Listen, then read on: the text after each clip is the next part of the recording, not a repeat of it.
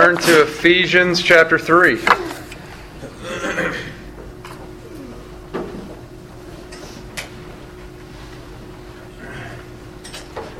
Continuing our study of Paul's letter to the church in Ephesus. And we've made it to chapter 3. I'll read verses 1 through 13. Follow as I read Ephesians 3 1 through 13. This is the Word of God. For this reason, I, Paul, a prisoner for Christ Jesus, on behalf of you Gentiles, assuming that you have heard of the stewardship of God's grace that was given to me for you, how the mystery was made known to me by revelation, as I have written briefly. When you read this, you can perceive my insight into the mystery of Christ which was not made known to the sons of men in other generations, as it has now been revealed to his holy apostles and prophets by the Spirit. This mystery is that the Gentiles are fellow heirs, members of the same body, and partakers of the promise in Christ Jesus through the gospel. Of this gospel I was made a minister according to the gift of God's grace, which was given me by the working of his power. To me, though I am the very least of all the saints, this grace was given to preach to the Gentiles the unsearchable riches of Christ and to bring to light for everyone what is the plan of the mystery hidden for ages in God who created all things. So that through the church the manifold wisdom of God might now be made known to the rulers and authorities in the heavenly places. This was according to the eternal purpose that He has realized in Christ Jesus our Lord in whom we have boldness and access with confidence through our faith in Him. So, I ask you not to lose heart over what I'm suffering for you, which is your glory. Amen. Uh, there's a lot in here. Can't cover it all. We're going to be back in this section next week. But the first few things I want us to notice uh, here have to do with the mystery being made known. That's a big theme in the section. You might have noticed the term mystery in there, I think, four times. Verse 3, Paul says that the mystery was made known to him by revelation. He, he also talks about this in Galatians chapter 1, uh, where uh, he says that it was made known to him, the gospel was made known to him by direct revelation from Jesus. Listen to Paul, Galatians 1 11 and 12. He says, I would have you know, brothers, that the gospel that was preached by me is not man's gospel. For I did not receive it from any man, nor was I taught it, but I received it through a revelation of Jesus Christ. So, in that section in Galatians, Paul is defending his apostolic authority um, because he was added to the apostles later. Many people question whether he was truly an apostle. And you can imagine, uh, even the apostles were skeptical at first as well. I mean, they should have been. Here comes this guy, and. Uh, you know, he shows up on the scene. Nobody's seen him in a while. He says, Hey, I'm an apostle. And, uh, you know, there are very few people on earth, as far as Jesus is concerned, that he's given this authority to. The apostle is the highest authority in the church, and he's saying he's one of them. And not long ago, he was killing Christians. So, you know, they're a little skeptical. Uh, but after they checked him out and heard what he had to say, the other apostles were convinced that he was one of them because of the message that was deposited and entrusted to him. Jesus had entrusted Paul with the gospel as well. Paul was an apostle. We're going to talk more about that in a second. Uh, more on the mystery being made known. Verses 4 and 5. Paul says that the mystery is Jesus himself. Uh, and he says that the mystery was not made known in previous generations like it was made known in his generation to the apostles and prophets. Now, this is a reference to the New Testament prophets, uh, not the Old Testament prophets. He's talking about this generation, Paul's generation. Maybe you've never thought about New Testament prophets. We'll talk about that in a second as well. Verse 9 uh, the plan of salvation in Christ, that's always been the plan, but it was hidden for ages. And, and Paul's apostolic role was to bring what was once hidden salvation in Christ, to light for everyone.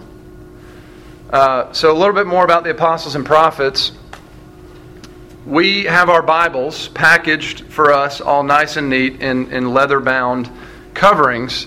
And most of us don't really struggle with the fact that the Bible is our sole authority for life. But in Paul's day, they didn't have the New Testament yet. And so, how do they know what's true? I mean, they, they you know, agreed, okay, the Old Testament. But how do they know what's true as far as what we now know as the New Testament? We get the gospel from the New Testament. How did the early church know and get the gospel? The simple answer is that Jesus appointed apostles. Uh, the apostles were Jesus' authorized representatives that carried his word to the world. So you think about like if the president is in a room and he's talking to the those that are in highest command and he says this is how it's going to be. Let's say he's declaring war. And then they go out and they say he's declaring war. I mean they're speaking it's as though as though the president is speaking through his authorized representatives right? It's the same it's the same idea. Um, so uh, salvation in Christ was a great mystery for the longest time. It was hidden for ages. That doesn't mean it wasn't being developed, uh, but it was not explicitly revealed until Jesus came. And uh, at this time, salvation had just come to fruition in Jesus' life and ministry and his death and resurrection. And, and Jesus appointed his authorized messengers, his apostles, to carry the message of his salvation to the world. Now, we take his word to the world too, right? But not like the apostles. They were the vehicles of God's divine revelation. They carried the Bible in their hearts and in their minds, and then they wrote it down for the instruction of all future generations. So Jesus gave the apostles direct revelation. He gave them his word directly. Um, and he gave us his word through his apostles. Actually, our, our passage says through the apostles and prophets. So, what's the difference? Um, this is I I don't I don't pretend to know exactly how this all works out, but this is the best I can understand. Uh, Jesus gave his word directly to the apostles, and the New Testament prophets were those uh, that were there with the apostles during those days, and they were helping them get the word out. So there's these different tiers of command, but it's all the same edict, and they're getting the same thing out. Um, so remember that the scriptures weren't written down right away. At first, the Bible was an oral tradition, not a written tradition. And the Bible, like I said, was carried in hearts and minds. Uh, also, Christianity was growing rapidly, and a lot of people saw the power that was at work in and through the apostles, and they wanted the same power. So they thought, uh, I'll come up with my own message and I'll get my own followers and look at those guys. Like they got a lot of people, there must be a lot of money, you know, whatever it is. Um, so these were false teachers. False teachers are mentioned everywhere throughout the New Testament because it was such an issue at the time that all of this was. I mean, there's false teachers today, but um, you can imagine kind of the intensity of that then. So, how are people supposed to know how to identify the true message? Well, the true message was simply the message of the apostles. Whatever those guys say, those are the men that Jesus appointed. Guys like Peter, James, John, Matthew, Paul. Jesus gave them his word, as Paul said, directly. Now, the church did not have all of their writings yet. I mean, they were being written, you know, throughout those years. But these guys were alive and they were in agreement and they could tell you what the message was. And the New Testament prophets were those that were communicating the apostolic word from place to place. Uh, they had a key role in preserving the truth when it was distributed orally. They were speaking the word of God. It wasn't given to them directly, it was given to the apostles directly, but they were sent from the apostles to, you know, tell everybody the word until it could be written down. So, does that make sense? Does anybody have any questions about that? Brandon would love to answer them if you do. Uh, All right. So the uh, the mystery of salvation in Christ was hidden for ages, but at this time God was making it explicitly known through the apostles. Uh, and of course, it's been explicitly known ever since. First through oral testimony, then it was written down. Uh, it's still being being made explicitly known as we open our Bibles. Um, we live in this amazingly privileged time in human history when we have the whole thing packaged for us and we can look back on everything from beginning to end. And, you know, we've talked about this before, but the prophets who were prophesying about Jesus to come, they didn't even know what they were saying. I mean, they knew it was good, But they really didn't know exactly what they were saying or who they were saying it about. They just knew, like, God's doing this thing, and, this, and, and the Messiah is going to come. They didn't know when, they didn't know who. Um, but we get to look back, and we see it all connected. But the point is, for the longest time, salvation in Christ was a mystery. It was hidden. It was not absent, it was hidden. But now it's made known. So, how was it hidden? Somebody shoot.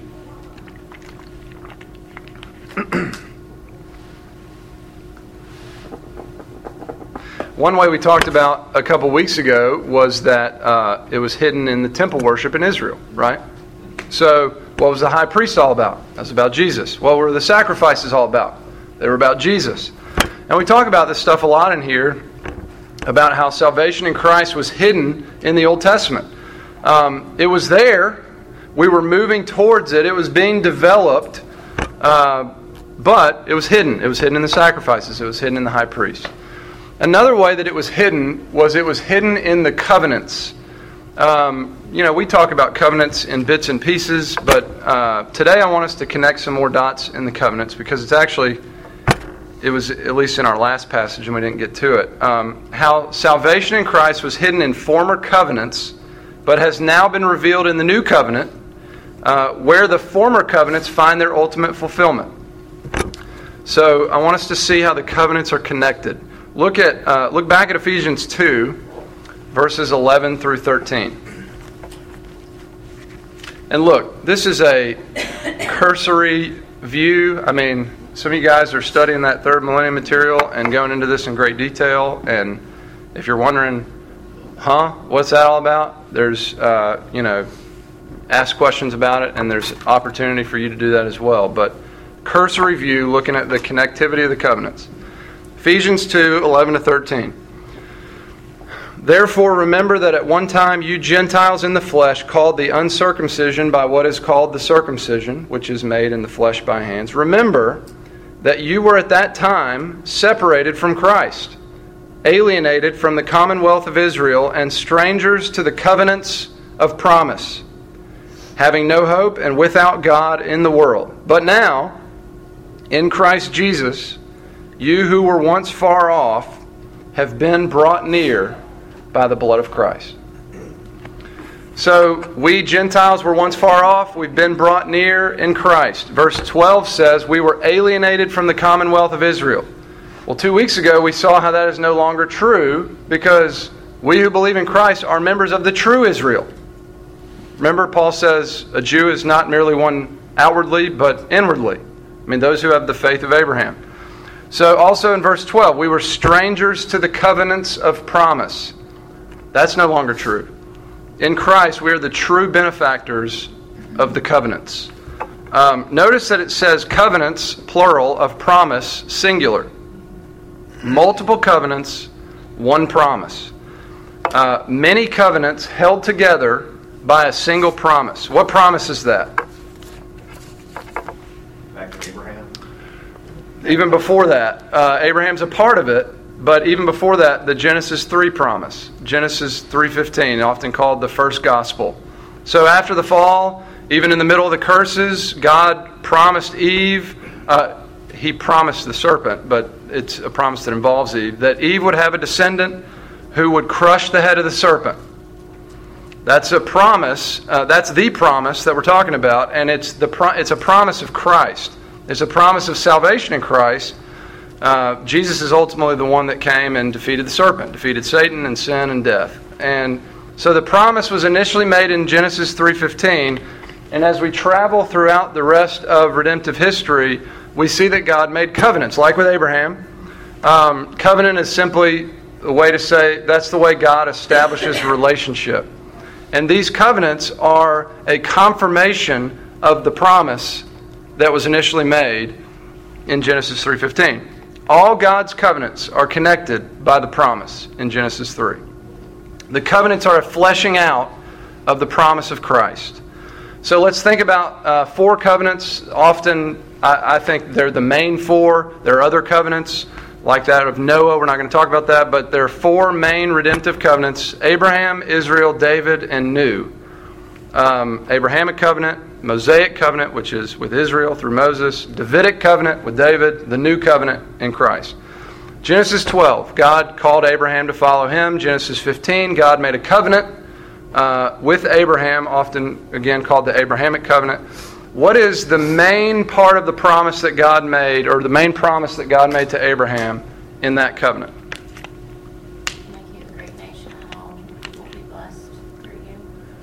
Yeah, descendants. I mean, he promised him, that's right, he, he promised him descendants, as many as are stars in the sky. Out of you, I'm going to make a great nation. Um, and, and you're going to have as many descendants as there are stars in the sky. You fast forward to the next book of the Bible, Exodus 20, God's covenant with Israel through Moses. In a word, uh, what is that covenant about? Law. Law. Fast forward to God's covenant with King David, 2 Samuel 7. What was that covenant about? Throne, king, a king, and uh, the, the king of God's everlasting kingdom. So here's the thing though these covenants are distinct, they are not disconnected. They are all connected by the promise. They are the covenants of promise. And all these covenants are fulfilled in the new covenant in Christ, where the promise is fulfilled. So listen to Galatians 3:16. This is speaking about Abraham. Um, speaking about the promises that were made to Abraham. It says, Paul says in Genesis, I mean Galatians 3, um, the promises were spoken to Abraham and to his seed. Scripture does not say, and to seeds, meaning many people, but and to your seed, meaning one person who is Christ. Now, the promise was for descendants, plural, as many as there are stars in the sky. But Paul here is saying that the promise for descendants was fulfilled through one descendant, Jesus Christ. Through faith in Christ, we are Abraham's descendants. Abraham has as many descendants as there are stars in the sky, and that is true, that is fulfilled in Christ through the one descendant. That's how Abraham has all these descendants. Um, so, the promised descendant of Genesis 3, the seed of the woman that will come and defeat the serpent, and the promised descendant of Abraham, they're the same person. I just want you to see how they're covenants of promise. So, uh, how about the law? How is, how is that keeping with what we're saying? Well, Jesus is the one who kept the law. And then he died as a curse under the law to free us from the curse of not having kept the law, right? The Mosaic covenant was ultimately designed to help us better understand the promise of Genesis 3:15 about the, the descendant of the woman who would come and crush the head of the serpent. Uh, the deception of the serpent led to sin and led to death.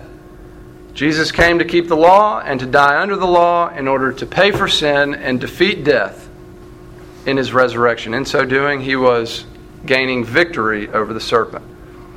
So, Jesus is the fulfillment of the Abrahamic covenant and the Mosaic covenant. And as we've talked about in here on a number of occasions, Jesus is the fulfillment of the Davidic covenant. He is the king of God's everlasting kingdom. The point that I want you to see is that all the covenants are interconnected. They're distinct. They were made with distinct people at particular times and they're not they weren't the same times and there were you know different things that were said. At the same time um, they were all connected by the promise of genesis 3.15 and they were fulfilled when that promise was fulfilled in the new covenant in christ. Jesus is the promise. He is the descendant of abraham through whom all the descendants come. He fulfilled the law defeating satan sin and death. He rose from the grave. He went back to heaven and he rules as the forever king of god's forever kingdom the only kingdom that will endure forever. So the text says in Ephesians 2 we were strangers to the covenants of promise when we were outside of Christ, but in Christ we're no longer strangers to the covenants. We've been established in the new covenant where all these former covenants are fulfilled. When understanding the structure of the Bible, there is perhaps no more important concept to understand than the concept of covenant. And if we're going to understand the covenants properly, we need to see that though they are distinct, they are all connected by the promise. They are connected uh, in Christ. So, Paul said that the mystery of salvation in Christ was hidden for ages. Uh, one way it was hidden was in covenants. But once what was once hidden has now been made known in Christ. Paul was an apostle. He was an appointed messenger of this Christ of the covenants, and his job was to make the message known to mankind. As he says in Ephesians 3 9, to bring to light for everyone what is the plan of the mystery that was hidden for ages.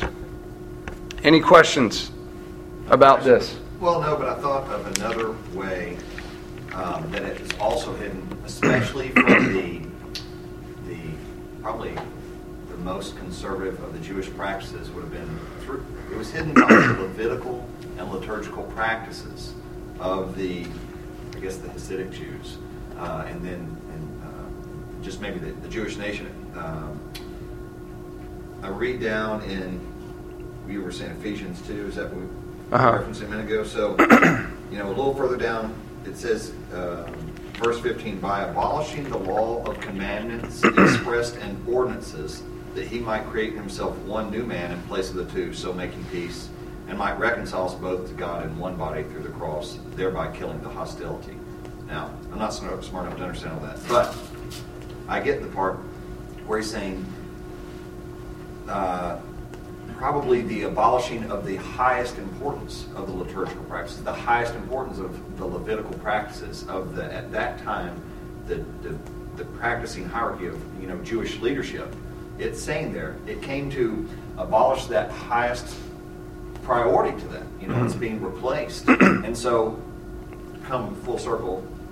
There was a hidden, um, a hidden revelation of, of what's being said it, it was being obscured by the practices, you know. And, I- and I'm sitting here this whole morning thinking again about our Jewish brothers and sisters today, not just this month, but all the way back. Why would they have been so opposed to this change, this covenant change, right? When we think about how drastic the change is that the Abrahamic covenant to the Davidic covenant, Right. Right. So it's it's it's a different message, right? It- it- they're they're they have a unifying theme, but it's it's a very different aspect mm-hmm. of the promise. And so with the new covenant with Christ, it's a divergence away from the Davidic covenant, the one that preceded it. Right. And then it was so you would have had the Davidic covenant, and it would have been reinforced through all those liturgical practices. Yeah. And what it's saying is here, it's come to abolish, not say that they're not of worth, but it's uh,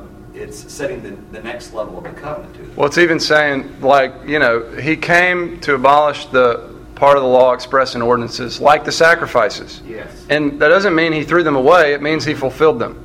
I mean, he is the sacrifice that they were pointing to. So that part is no longer needed. And that's there's the division, like you're saying. This as the covenant progresses, we get to the new covenant, and people don't want to leave the old practices, and we're saying, no, no, no. That's fulfilled. It's not insignificant. It helps us know Jesus, but he's here. It's now it was hidden, but it's not anymore. Sure. So come on over. And people love tradition You know, more than they love Christ. Definitely about the tradition. It was interesting. The last part of the. Uh, hold on, just lost. Oh, and in verse 16, it was talking about thereby killing the hostility. Mm-hmm. That's what he was actually abolishing. You know, the, the prejudice against the circumcised versus the circumcised, the Jew versus the Gentile. Yeah. That's what it was killing the hostility. Yeah. And remember the wall of hostility and the temple worship? I mean, he blew it all up. Nobody has better access to God than anyone else. It's we all can come in Christ or not come at all. Good thoughts. Um, so, the next thing I want you to see in this passage in Ephesians 3 is that uh, humans are not the only ones to whom the mystery has been made known. Verse 10 says that through the church, the manifold wisdom of God is made known to the rulers and authorities in the heavenly places. It's kind of a different line of thinking uh, than we probably tend to think about, but here's what I think Paul is saying. So, salvation in Christ was hidden for ages, then it was revealed in Paul's day to Paul and the apostles and prophets, through them to the world. And uh, we know that when the world started finding out, everything changed. I mean, how many billions of followers have there been since that day? You know, people that have followed Christ. The message went out, the church was born, the message continues to go out, the church continues to grow throughout the centuries. And through the church, salvation in Christ is made known to the rulers and authorities in the heavenly places, to angels and demons. Now, it's not made known in the same way as though uh, they're converted. Like, you know, the message of salvation in Christ is, is for men. But they are watching. We don't tend to think about this. We, we don't see angels and demons, but they see us. And they are watching as God's plan of salvation in Christ continues to unfold. The plan is made known to them. And it's not just watching. In Luke 15, Jesus said, There is joy before the angels of God over one sinner who repents.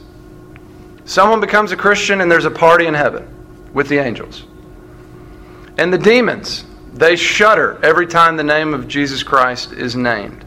Satan and demons know that they are defeated in Christ, and the church is a global proclamation to their defeat. So every time a sinner repents and turns to Jesus, or every time a church or churches gather all over the world to worship Jesus, the angels rejoice and Satan and demons grovel in their defeat, uh, which is just being made more publicly known every Sunday and Wednesday in the South.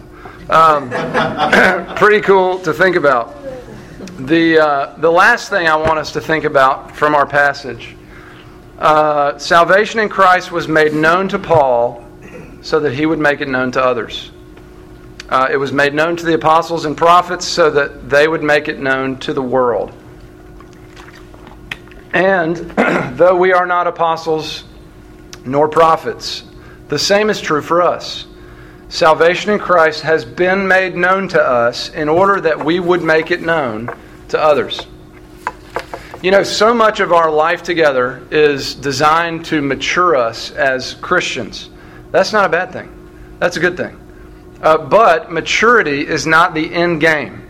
The end game is reaching the world for Christ, then discipling those that we reach. And in fact, if it's Christian maturity that we desire, which we all do, there's uh, nothing that will mature you quite like sharing the gospel with other people. Two birds with one stone. You get to mature and you get to reach the world. Uh, we want to have community. But if community ever becomes an end, uh, it ceases to be biblical community. We want to be a community on the mission. A community that reaches other for, others for Christ and brings them back into the community so that they too can mature and reach others for Christ and bring them back in the community, and you see how it goes. So, uh, making it more practical, I've challenged you in the past, and the challenge still stands. I've challenged you to find someone who's not walking with the Lord, uh, and by summer, to ask them if they would be willing to read through a book of the Bible with you. I think it's a great method of evangelism. Um, as you read through the Bible, opportunities would arise very naturally, just as questions about a passage or whatever it is. You don't have to have all the answers. Uh, you don't have to have most of the answers, but they are here, and you just have to, you know, get them in front of the Word with you there. Um, so that challenge still stands. Summer is near, and uh, you better start asking. You know, someone might say no, and you might have to ask two people, so you better start soon. Here's another challenge, and this one is more pressing. Uh, I want you to share the message of salvation in Christ with one person this week. Uh, might be a family member. Maybe it's a friend. Maybe it's someone at work. Maybe it's someone working on your house. Maybe it's the person that you always see at the bank or at the grocery store. Could be in a face to face conversation, could be in an email, could be in a handwritten letter. Um, just do it. It's intimidating for every single one of us. Just do it. Now, before I say anything else, I, I want to hear from you questions that you have about that, or uh, maybe it's questions about how to go about sharing, maybe it's objections, and you think I'm a crazy person.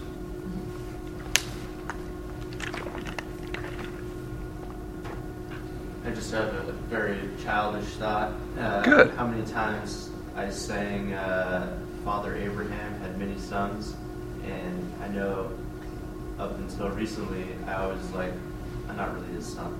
That's right. You know? Like how many years did I sing that as a kid, and it had so much more spiritual depth Yeah. than I ever knew. and I think in the same way as you know, I continue to read Scripture and uh, do a better job of getting closer to Christ. You know how much more what I read says to me. Hmm. Uh, you know, and brings up things that I've known. You know, I've known the the words and the you know the general big picture, but not you know some of those revelations. Mm-hmm. Now, don't you want to bring someone else into that and let them enjoy Absolutely. the same the same joy? Uh, maybe think I'd love to do that. Uh, I have no idea how I would approach it, and that's okay. Here's an idea. It's not revolutionary, uh, but it is pretty forward. Let's say it's someone at work. You ask them to go to lunch, and uh, at lunch, at some point after you shoot the breeze, you ask them if they know Jesus. Uh, that should be a conversation starter. Or, you know, you ask them if they ever think about heaven. Um, maybe that's a, a less confrontational way. And then you ask them if they're going there. And uh, then ask how they know that they're going there. And I bet you seven out of ten times, if not more, that question will return a lot of answers about personal performance. Well, I mean, I've, I've been pretty good. You start checking, you know, making sure like I haven't killed anyone and I've been a pretty good person. And there's an open door. I mean, if we've been trained and equipped to do anything at this church, we've been trained and equipped to speak into that. That we don't get to heaven based on our own merit, our own performance, but on God's grace in Christ. I would say this the only way to get better at sharing the gospel is by attempting to share the gospel. Um, you might stumble over your words. Oh well. You know, God uses flawed means to accomplish his ends, and uh, someone might get saved. I think it's worth feeling a little embarrassed. Someone might be encouraged. In our culture, there's a lot of not just unchurched non Christians, but a lot of de-churched Christians that, for whatever reason, are not in the church and are far away from any fellowship and have made decisions that have ruined their life or whatever. Um, so uh, this coming up in my lesson on Sunday, I think, well, I had better, you know, do what I say. And uh, we happened to have someone working on our house yesterday, and I was like, okay, you know, uh, they're here, and that's one of the people that I'm applying this towards. So I guess I should try to talk to them.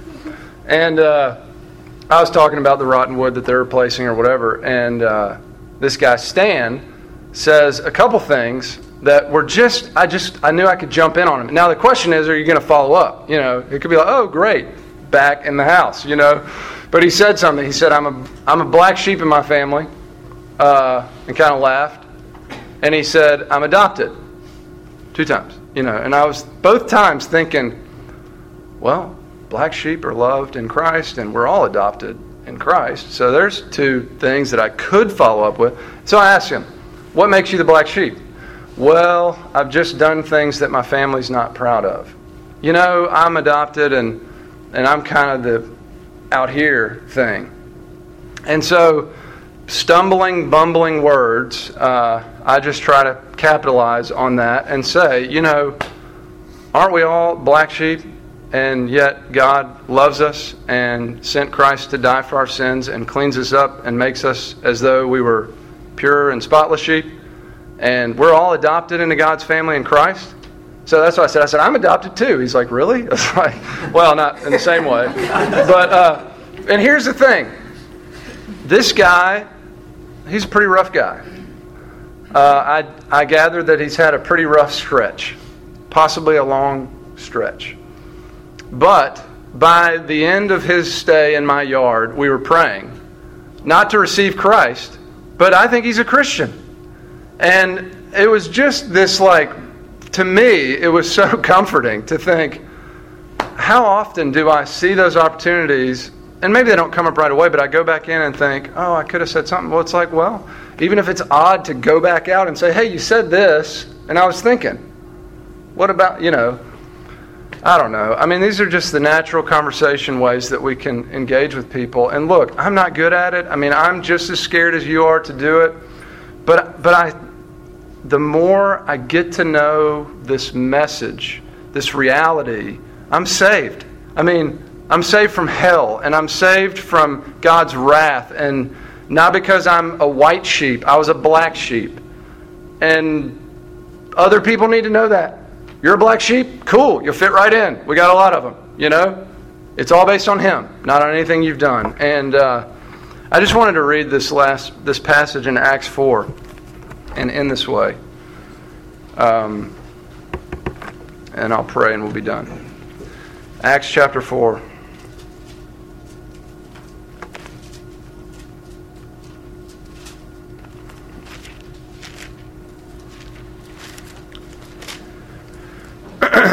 so, uh, this is the uh, governing authorities, the Jewish authorities, speaking to Peter and John. Acts 4, uh, verse 18. No, 17. But in order that it may spread no further among the people, that Christianity may spread no further among the people, let us warn them, Peter and John, to speak no more to anyone in this name. Stop naming the name of Jesus. Stop talking about it. So they called them, verse 18, and charged them not to speak or teach. It's interesting to me. The thing they were really concerned about was not helping the poor, though that's a part of what we're doing, was not the healing and miracles and stuff, though that's a part of what's going on in all of this. It was what they're talking about. The big thing that the opponents didn't want was for you to keep saying that thing that you say and things happen. Charge them not to speak or teach at all in the name of Jesus.